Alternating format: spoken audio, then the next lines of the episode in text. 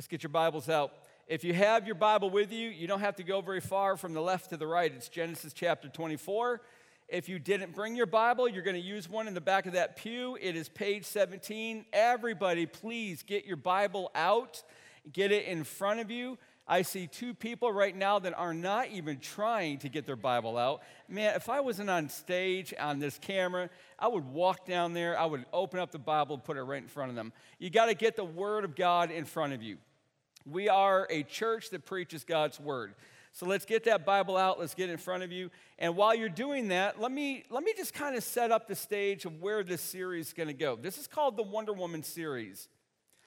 Now, some of you chauvinistic pigs are going to hate this series. Wow, I can't believe I just said that. Maybe I should retry that. Some of you men who don't yet appreciate women enough are not going to like this series. Was that a little more gentle? Um, but I'm hoping, I'm hoping that by the end of this series, you're going to see how extraordinary women are and what God can do through a woman who will put her faith in Him. So I am excited about this series. Uh, this is our summer series through the end of July. It's kind of a superhero series, meant to be fun. And then we're starting the Teen Titans series in August. We're going to look at young people in the Bible that did extraordinary things as well. So if you don't like comic books, by the end of this series, you're going to be a DC and a Marvel fan, both of them. When we look really close at some of these ladies' lives in the Bible, we're going to be in awe. We're going to see God's grace working. And Our first Wonder Woman is introduced to us in Genesis 24, and she's going to be the mother of nations, plural. I hope you heard that. Two nations. And as with all comic book heroes, we're going to need to stop. We're going to get her origin story. So here we go. We're going to get the origin story of Rebecca. And then we're going to really look at her strengths. And then we're going to round this out because, ladies, I don't want you walking out of here going, I would never be able to compare to Rebecca. She had some deep, deep flaws as well. But yet, God still used her in extraordinary ways. It begins her origin story with a man who is, gasp, 140 years old. His name is Abraham. Can you imagine that? I don't even want to live 140 years in this earth, but uh, Abraham did. His wife, Sarah, I think you're familiar with the story. She died three years before chapter 24 begins. So we've got Abraham, he's now alone, or at least without his wife. He has a son, and he has a 40 year old son. His name is Isaac, and he's a bachelor. So we've got a 140 year old father, a wife that died three years previous, a 40 year old bachelor son, and Abraham has this promise of God in mind that went like this Genesis 17 Sarah, your wife, shall bear you a son. You shall call his name Isaac. I will establish my covenant with him as an everlasting covenant for his offspring after him. So he's supposed to be having a lot of offspring. He's 40 years old. Now, guys, I want you to just hear something real quick. If you're getting up there in years and you're not married yet, uh, I wouldn't despair. I would just keep putting your faith in God. Let God settle into your soul a peace about singleness and how he can use you, or let him cultivate a desire for a lady to be able to love and to lead and to nurture and to serve. Let, that, let the Lord do all of that. Well, I think in Abraham, God's really rejuvenating that desire. He wants his son Isaac to get married. Because an offspring, a nation, is going to come from him. So here's what Abraham does he takes his most trusted servant. And he says to him, I don't want Isaac marrying anybody from the Canaanite region. That's where he was living. That would be like today saying, I don't want my Christian son marrying anybody that's a non believer. Okay, God's serious about that. You're going to hear that probably more than once in this Wonder Woman series. Don't be unequally yoked. The Bible is emphatically clear about that. You marry a non believer Christian, you, I guarantee you, I've done so much marriage counseling, you are in a future of a world of hurt. And God can be gracious and He can use you. He can use you to bring that person to Christ, but often that person will never come to know Christ.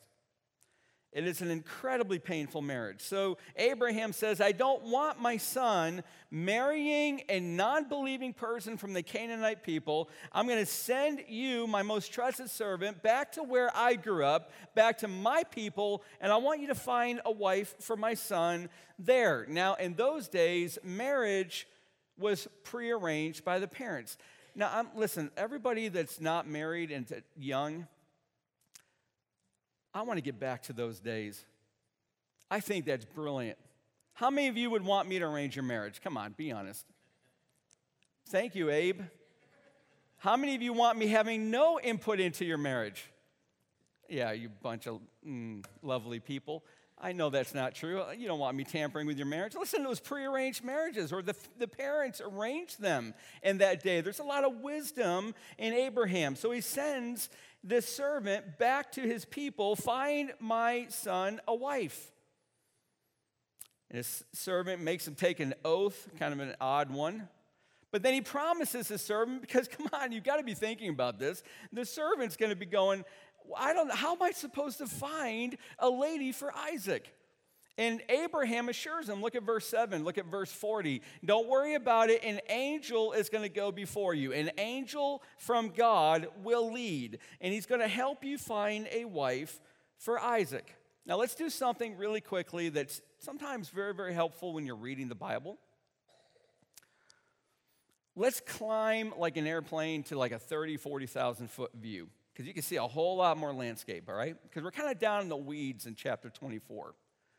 Let's get way up. You can, if you want to narratively picture going up on the top of a mountain range so you can see from one valley to the next, whatever, that's fine. But let's get up high and let's look at the landscape of the Bible for a second, because this is pretty important. See, Abraham is a picture of the Heavenly Father. Theologically, you call it a type. Okay, a type points to something greater than itself. Abraham pointed to someone greater than himself, our Heavenly Father. The servant points to the Spirit of God. Isaac points to Jesus Christ. This lady that Isaac's about to marry points to the church the bride of Christ. You see, this is a really redemptive story that is much bigger than the beautiful romantic story that I'm about to really unveil for you between a, between a woman and a man. And this is greater than that. And guys, I'm going to tell you something. The lady that you're married to, the way that you love her, can point people to Christ and the way that Jesus loves the church. And ladies, the way that you love your husbands can point to the way that the church, us, worships, but maybe not, we want to use that word, but the way that the church serves and loves and is affectionate for Jesus.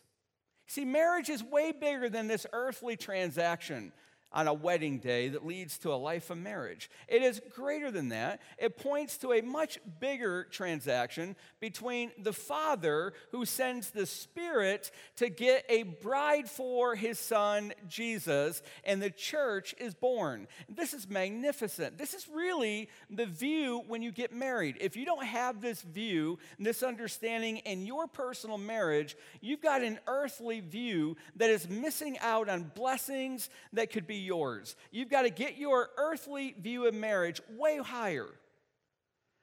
You're about to, lo- you're about to see a guy, Isaac, marry a girl, Rebecca, and begin a life together that's going to be representative of the Father, Son, and Holy Spirit and the church.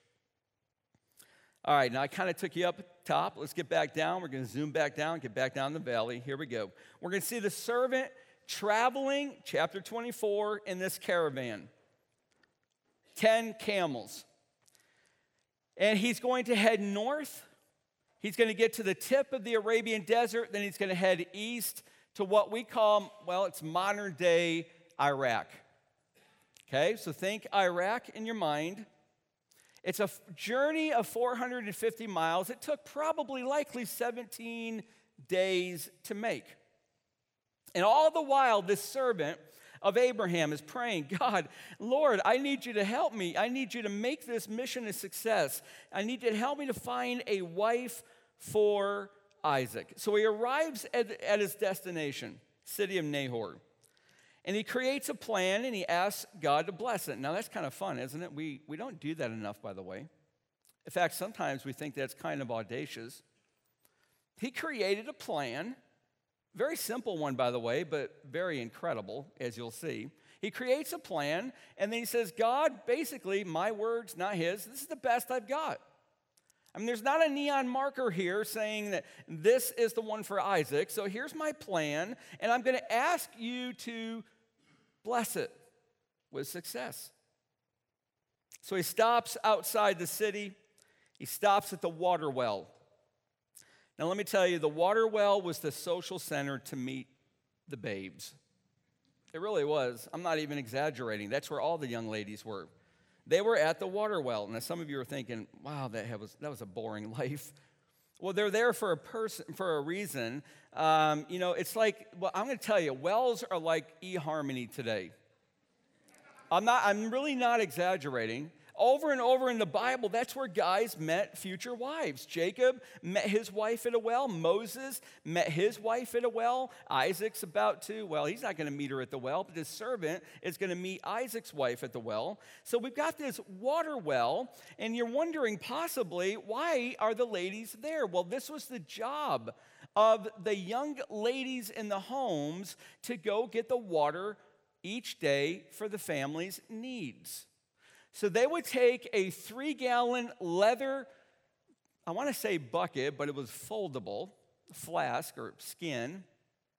And they would take and they would go down into the well. Usually you walked down into the well. I know in your mind you're probably picturing this rock circular wall with a protective overhang and a crank, crank handle. That's really not what they looked like. You actually circled down into the well, and then you dipped your three gallon leather uh, flask into the water and you brought it up and you took it home. That was the job of the young maidens, the unmarried girls in the family.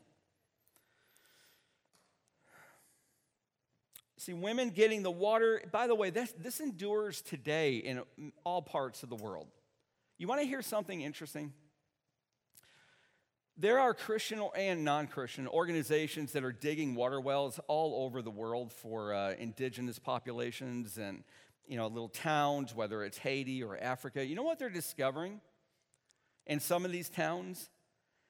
The ladies don't want a water well closer to town because they're in a horrific marriage, many of them, and going to the water well, which is usually several kilometers away, mile and a half, three and a half miles, sometimes even up to eight to 10 miles. We've heard of stories of that. That journey to the well and back is a way that they're away from their husbands and they're with other women and they can unburden their souls. So there's actually been Christian organizations that have found opposition to digging water wells in their town. The ladies want the journey.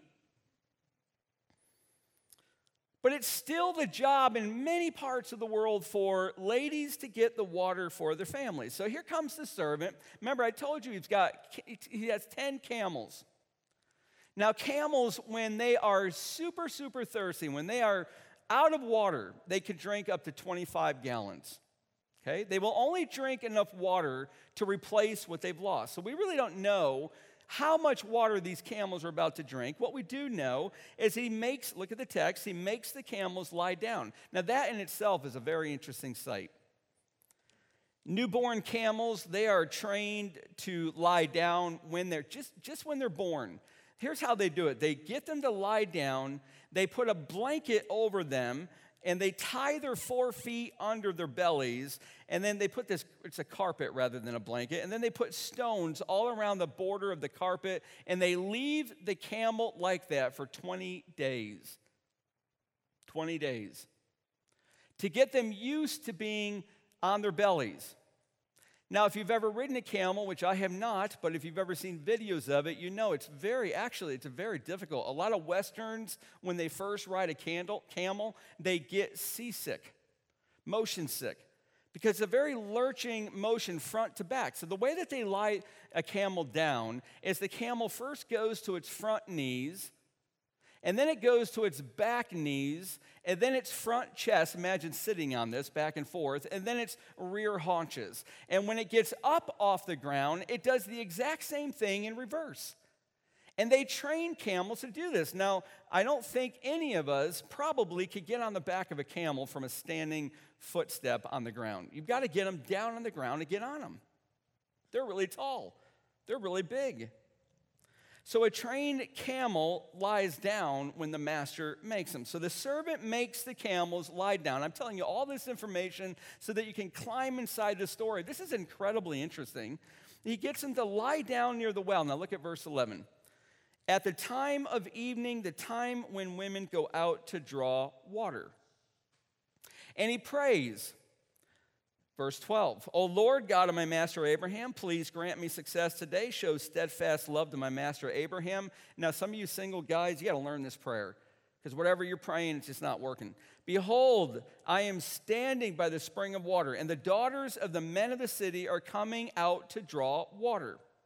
Let the young woman to whom I shall say, Please let down your jar that I may drink, and who shall say, Drink, and I will water your camels, let her be the one whom you have appointed for your own servant Isaac.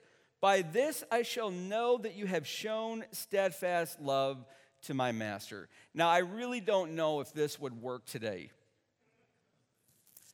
Well, I should be careful with that, by the way, because David and Laura Berry from our own church, she was a gas station attendant in New Jersey. David pulls up in his car. She fills his car up with gas. And the next thing I know, they're getting married. So maybe it does work. I don't know. But I don't think you should expect it like this. But you certainly need to be praying God, show me clearly who is the one that you have appointed for me. Now, do you pray that? Parents, I, I don't really know any Christian parents that aren't praying this for their kids. Maybe we should be praying this more. But are you, single person, praying for this? Are you praying, God, show me who you're appointed? Do you know what that word means? Appointed one, that phrase? That means God has somebody for you. It's not a lottery pick. You don't just throw the dice and wherever it lands, okay, I guess I'll marry that person. God has somebody for you. There are an alarming number of Christians that don't believe that. Oh, there's 7 billion people on this planet. A lot of them are girls, a lot of them are guys. Okay, all of them are girls or guys. I'm really not into the third gender thing.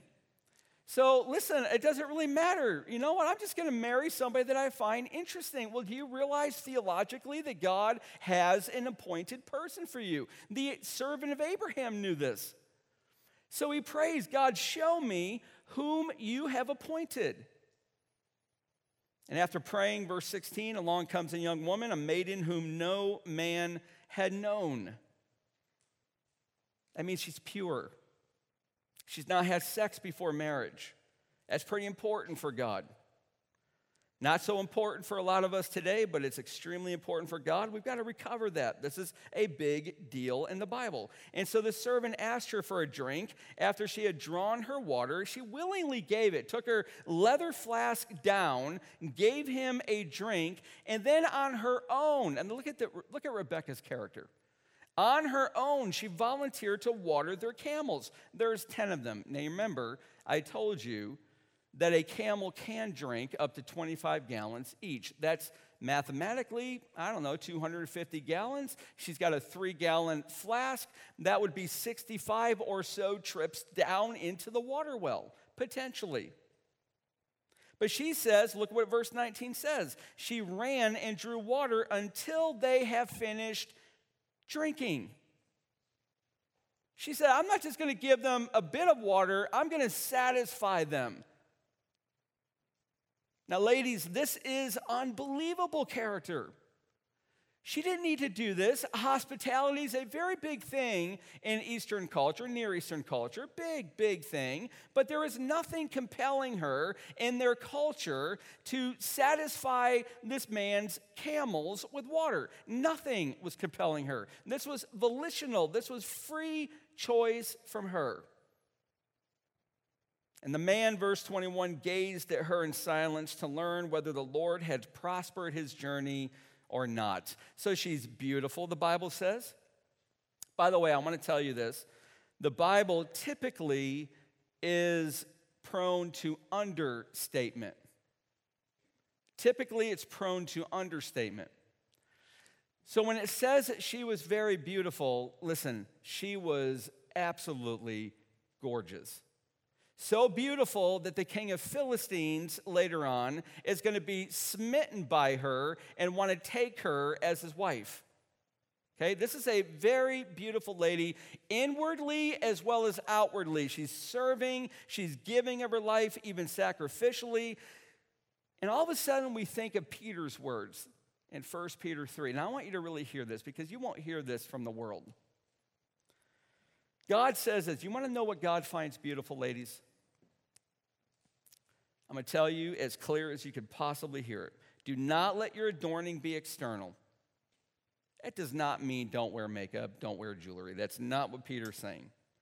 The braiding of hair, the putting on of gold, it means don't put your confidence in what's external or the clothing you wear. Ladies, is that true of you? This is a tough one. Don't let when you get dressed up, all of a sudden you feel beautiful. Man, God's looking way deeper than that. And so aren't godly Christian men. Let your adorning be the hidden person of the heart with the imperishable beauty of a gentle, quiet spirit, which in God's sight is very precious. Now, if a feminist was here and they heard me read that, they would immediately give me a rejoinder. Are you telling me you like when women are quiet? That's not what that means. It doesn't mean vocally quiet, it means a heart at rest, a heart not full of anxiety, a heart not clamoring for attention, a heart that knows their beauty, and a heart that is confident in it and can live outward rather than self centered. This is Rebecca. She is stunning to the Lord. She is incredibly beautiful to God. She's pure, she's modest, she's confident, she's polite, she's gracious, she's caring, she's hardworking, she's selfless, she's serving other people. And the servant knew this is the answer to his prayer. But would she say, I will? And go back to Isaac. Well, Rebecca runs home as the story progresses and runs to her family. And this guy, the servant, had given her all these gold bracelets that go on your between your forearm and your wrist and put a ring in her nose. Yes, that was vogue, that was culturally modern back then. It didn't imply anything but the adornment of a beautiful piece of gold. And she runs back home, and her brother Laban, if you know him from later on in Genesis, not too many more chapters from now, he takes a look at all the gold and then he runs out to meet the man. He is greedy, he is materialistic, he's looking for a payday.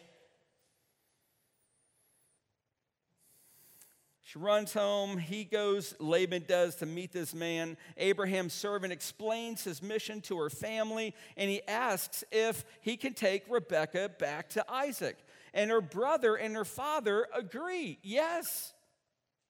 Likely they're thinking of the dowry. Man, if he just gave her these little tokens just now, wait till the customary dowry comes in. This is going to be a huge payout to our family. They try and they delay, they try to delay her departure, but the servant of Abraham urgently insists, I need to go. I need to get back and accomplish my mission. So I need you to tell me right now, will you let her go? And so they turn to her. Now, this is amazing. Ladies, I really want you to picture this. You don't know this Isaac, you've never met him. This is 450 miles away. You are gone from your family. There is no guarantee you will ever see them again. You do not have phone book. You don't have a phone, rather, you don't have Facebook, you don't have anything social media. This is a true disconnect from your family and a binding to another one, very far away. And they turn to her, Rebecca, will you go with this man?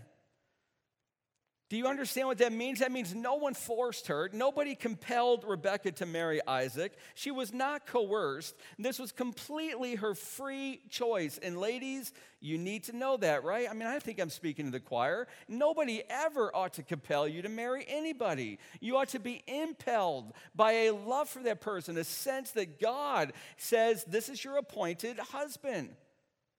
But nobody ever con- con- uh, coerces you. You can't let that happen. Well, neither did she. And with incredible courage, verse 58, she said to her family three words that must have echoed in that servant's heart I will go. She takes her maids, they make the long journey, 450 miles, and the moment arrives when she's going to meet Isaac for the very first time. But let me, before I introduce the two of them to you, let me give you a little bit of a background. Names are important, and I want you to know that the name Rebecca means news. Now, that initially could be a little alarming. It means, it's, her name means a rope that was used to tie up cattle. But when it's applied to a person, it's given to a woman whose beauty will snare a man. So, once again, we see this incredible beauty in this woman that has the power to capture and to snare this man, Isaac. Isaac, his name means laughter. Did you know that? His name means laughter. It's something that he was doing very little of since his mother's death three years before. In fact, he's a very brooding, meditative, contemplative man. But that's about to change. He's going to get his laughter back. This is the power, by the way, of a God ordained marriage. When God marries two people together, there is joy. Not without difficulty. I've said very, very often marriage is the hardest thing I think you'll probably ever do, but it can give you the greatest joy you will ever experience. So Isaac's going to get his laughter back. She approaches on this camel. They're just about there, and there's a man in the distance standing still at sunset. It says in the evening at the end of day. And he's gazing at the sunset. What do you think Isaac's doing? Well, you don't need to think too long because verse 63 tells you he went out to meditate in the field toward evening. This is a deep thinker. It's one of the things I love about Isaac. He is an anchor. He's not given to highs and to lows. He is steady. Ladies, you will know, if you don't yet, the value of having a steady husband. Because when your life is in topsy turvy mode and it's going all over the place, that anchor can be for you a blessing. He's out, he's meditating, he is thinking, I'm sure, no doubt, reflecting on this servant's mission of finding a wife for him. He lifted up his eyes, verse 63, and saw, and behold, there were camels coming. And he does what no master ever did in that culture. He started walking towards them. They always waited for the servants to come to them. Not Isaac. He begins to walk toward them. Rebecca lifted up her eyes, and when she saw Isaac, she dismounted from the camel.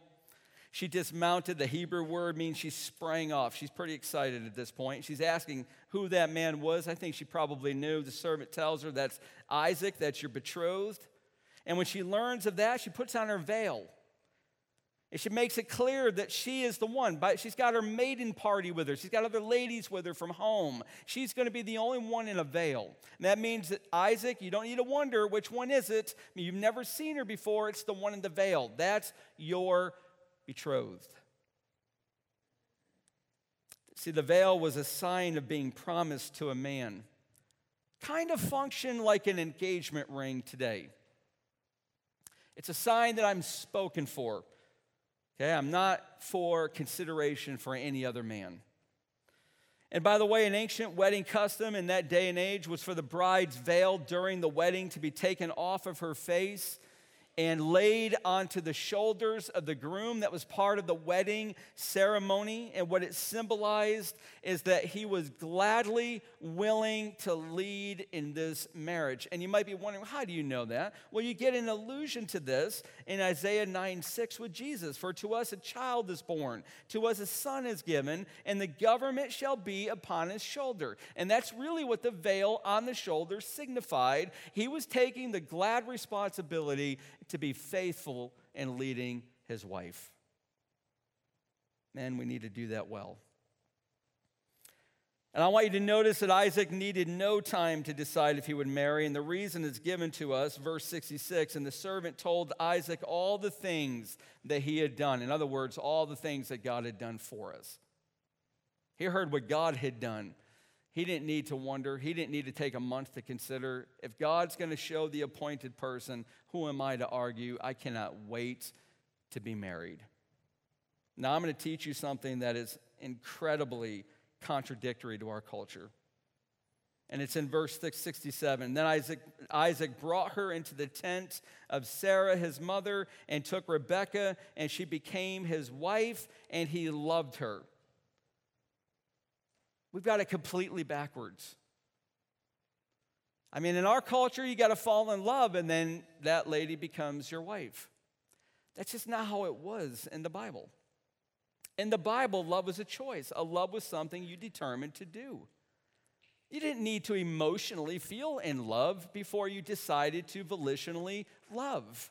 And so they married and he learned to love her. He made the choice to love her. And that's really what this kind of love is. That's the depth, the most beautiful kind of marital love. Listen, I'm going to tell you, you're not always going to emotionally feel in love with your wife or your, your husband.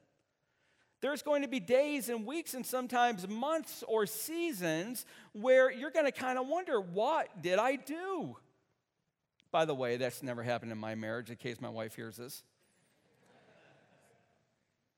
There's going to be times where you're wondering, I don't know if this is really worth it, but this is God's appointed. I made the decision. I will love. This is the power of this kind of love. They married, and Isaac loved her. And he was comforted. And when you get to 26, verse 8, chapter 26, verse 8, all of a sudden you see Isaac's got his laughter back because they're outside laughing. And the king of the Philistines sees it and says, Wait a minute, Isaac, that's not your sister. That's not just your friend. You don't laugh like that with your sister. That's your wife. Now, if the story ended here, this Wonder Woman would seem to be perfect. Literally, this is a match made in heaven.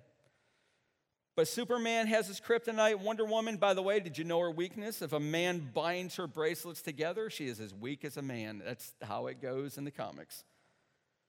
But biblical saints, they had their weaknesses too, and we're about to see Rebecca's. And here we go. Life had taken a turn for the worse. She found herself unable to have children. For 20 years of marriage, she's barren. She cannot have kids. And it was wrongly considered in biblical days to be the woman's fault if she couldn't get pregnant. So all of this shame is heaping on her, all of this discouragement and futility and sadness. 20 years passes. That's chapter 25, verse 26. That's where you're going to pick that up. 20 years pass. And now she's past childbearing age, and Isaac, Isaac prayed for her. Chapter 25, verse 21. If you haven't flipped the page, let's do that. And so Isaac prays for his barren wife, 20 years into marriage. She's obviously struggling greatly. She's past childbearing age, and God answers the prayer and blesses this couple if she's pregnant. But the pregnancy was so difficult that she prayed and asked God, is there something wrong? I could feel them, I could feel the baby kicking me over and over. Maybe this isn't right. Maybe there's something unhealthy with the baby. So she prays and God answers her in chapter 25, verse 23. The Lord said to her, Two nations are within your womb, two peoples from within you shall be divided. The one shall be stronger than the other. The older shall serve the younger. And so now she's assured by this. She gives birth not to one baby, but to twins. The oldest is Esau, the youngest is Jacob. And Esau, he's the firstborn, which means he is born the heir of two things. Now, by the way, if you don't know this, this is incredibly important for this story. The firstborn was given two privileges. You ready? The birthright and the blessing. Those are distinct. The birthright was a double portion of inheritance. You know why the firstborn was given that? So that he would have even more money, more property in order to make sure that the entire family was taken care of if anyone falls on hard times. If you're in a family and you've got siblings and you get an inheritance, that's part of the biblical mindset. How are the rest of the siblings doing? Maybe you were given more to give. But the blessing, very distinct, was a covenantal act that the father would do, usually when the father was nearing the end of his life. He would pray a prayer of blessing that was covenantal, and God would move on that blessing oftentimes and pour down blessings on that firstborn.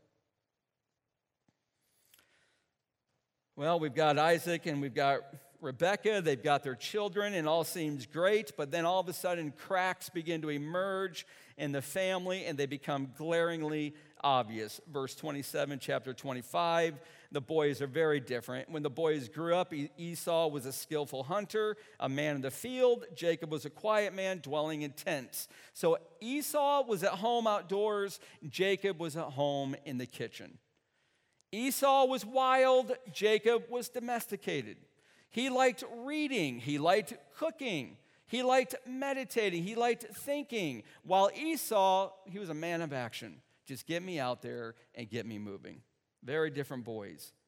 And soon, Rebecca and Isaac fall into the devastating parental trap of favoritism. Look at verse 28. Isaac loved Esau because he ate of his game. That's a really worthwhile reason to love your son. But Rebecca loved Jacob so we've got solid favoritism now in this family. And the very next thing we see are these differences playing out. So Esau was out hunting. He came home to find Jacob in the kitchen making dinner. He's making a red stew.